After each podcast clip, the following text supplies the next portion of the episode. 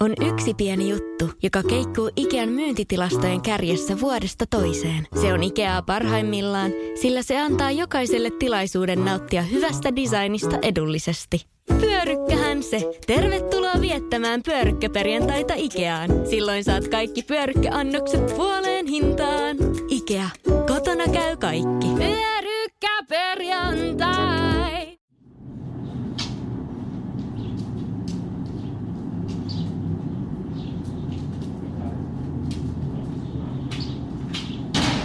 Huomenna minä menen maailman onnellisimpaan paikkaan. Ei siis takaisin lapsuuteen, vaan Lomamäen lemmikkipuistoon, joka sijaitsee Inko-nimisessä paikassa.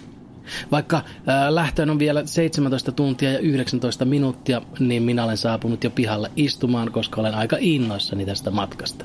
Ja aika pitkä odotushan tässä on, mutta ei haittaa, minä Forest Gumpeilen tässä penkillä, kunnes kyytini tulee. Yleensä minä välttelen kaiken näköisiä eläintarhatyyppisiä paikkoja, sillä ainoa syy, minkä takia yhdenkään eläintarhan tai eläinpuiston pitäisi olla olemassa, on se, että yritetään pelastaa jokin eläin, joka on kuolemassa sukupuuttoon, koska kiinalaiset luulevat, että sen eläimen sarvea, jos hieroo otsaa, niin sitten katoaa erektiohäiriö. Mutta Lomamäen lemmikkipuisto on eri asia. Näin olen kuullut. Että siinä olisi paikka, jossa mennään eläinten ehdoilla ja eläimistä todella välitetään. Plus, siellä on pesukarhuja ja minä ennustin kerran tulevaisuuteni baarista löytyneillä korteilla ja niiden mukaan minä tulen jossain vaiheessa elämääni muodostamaan supersankariduon pesukarhun kanssa.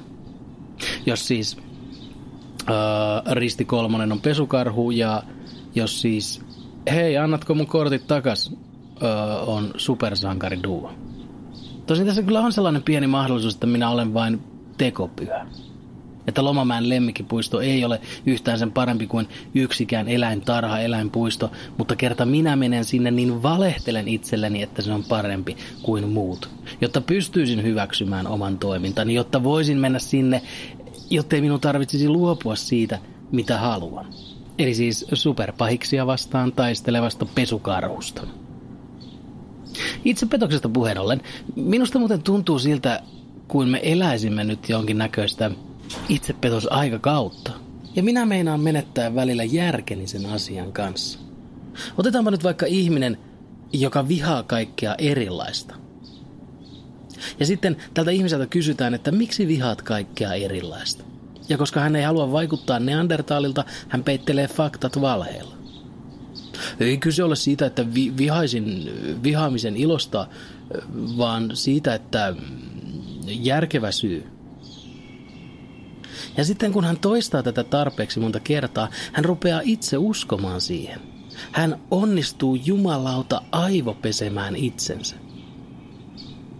Ja tällaisen henkilön kanssa on kyllä ratkiriemukasta jutella. Kun hän toistaa niitä valheita, jotka vielä vähän aikaa sitten tiesi valheiksi, mutta ei enää vaan nykyään hän uskoo niihin aivan oikeasti.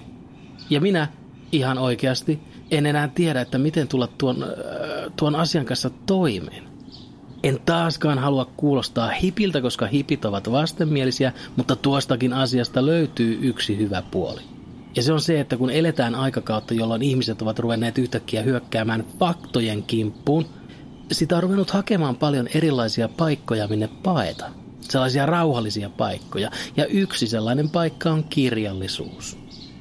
Kauan aikaa sitten minä luin noin kirjan viikossa tahtia, mutta nykyään luen noin kirja per kaksi kuukautta tahtia, koska keskittymiskykyni on laskenut, koska Twitterissä saa viidettä muutaman lauseen paketeissa ja se, että pitäisi lukea kokonaisia sivuja ja kerta kaikkia. Mutta nyt kun maailma on seonnut, niin huomaan pikkuhiljaa palavani takaisin kirjojen pari. Enemmän ja enemmän. Mikä on hyvä asia. Keskittymiskyky täältä tullaan taas.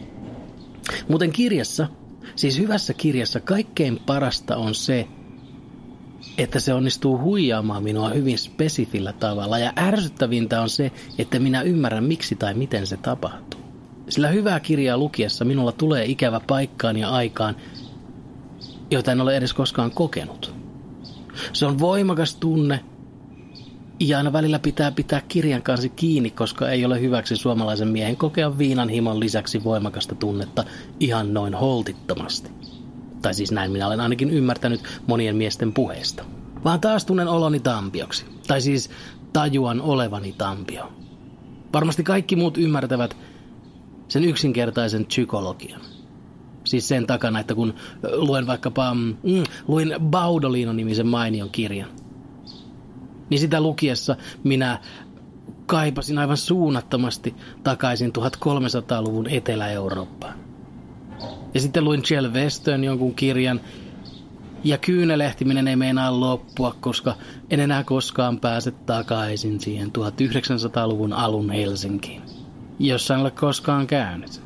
Mm, hetkenä jo tuumin, että ottaisin ilon irti tästä asiasta ja rupeaisin huijaamaan ihmisiä, että ne kaipuut aikaan, jossa en ole koskaan ollut, ovat muistoja edellisistä elämistä. Ja että rahaa vastaan voin kertoa lisää, siis klassinen hyväuskoisten huijaus. Koska mitä vittua, 2019, maailma palaa kohta, mitä väliä. Mutta valitettavasti esteeksi nousi se, että päinvastoin kuin esimerkiksi kaikilla kokoomuslaisilla, niin minulla on oma tunto. Enkä minä kykene tekemään ihan mitä tahansa, ihan kenelle tahansa saadakseni heidän rahansa. Joten se siitä. Minä jään vaan pohtimaan, että mistä kaipuu jonnekin, missä en ole ollut. Ja aikahan minulla tässä on. Kerta kyyti kohti Inkota tulee 17 tunnin ja 11 minuutin päästä.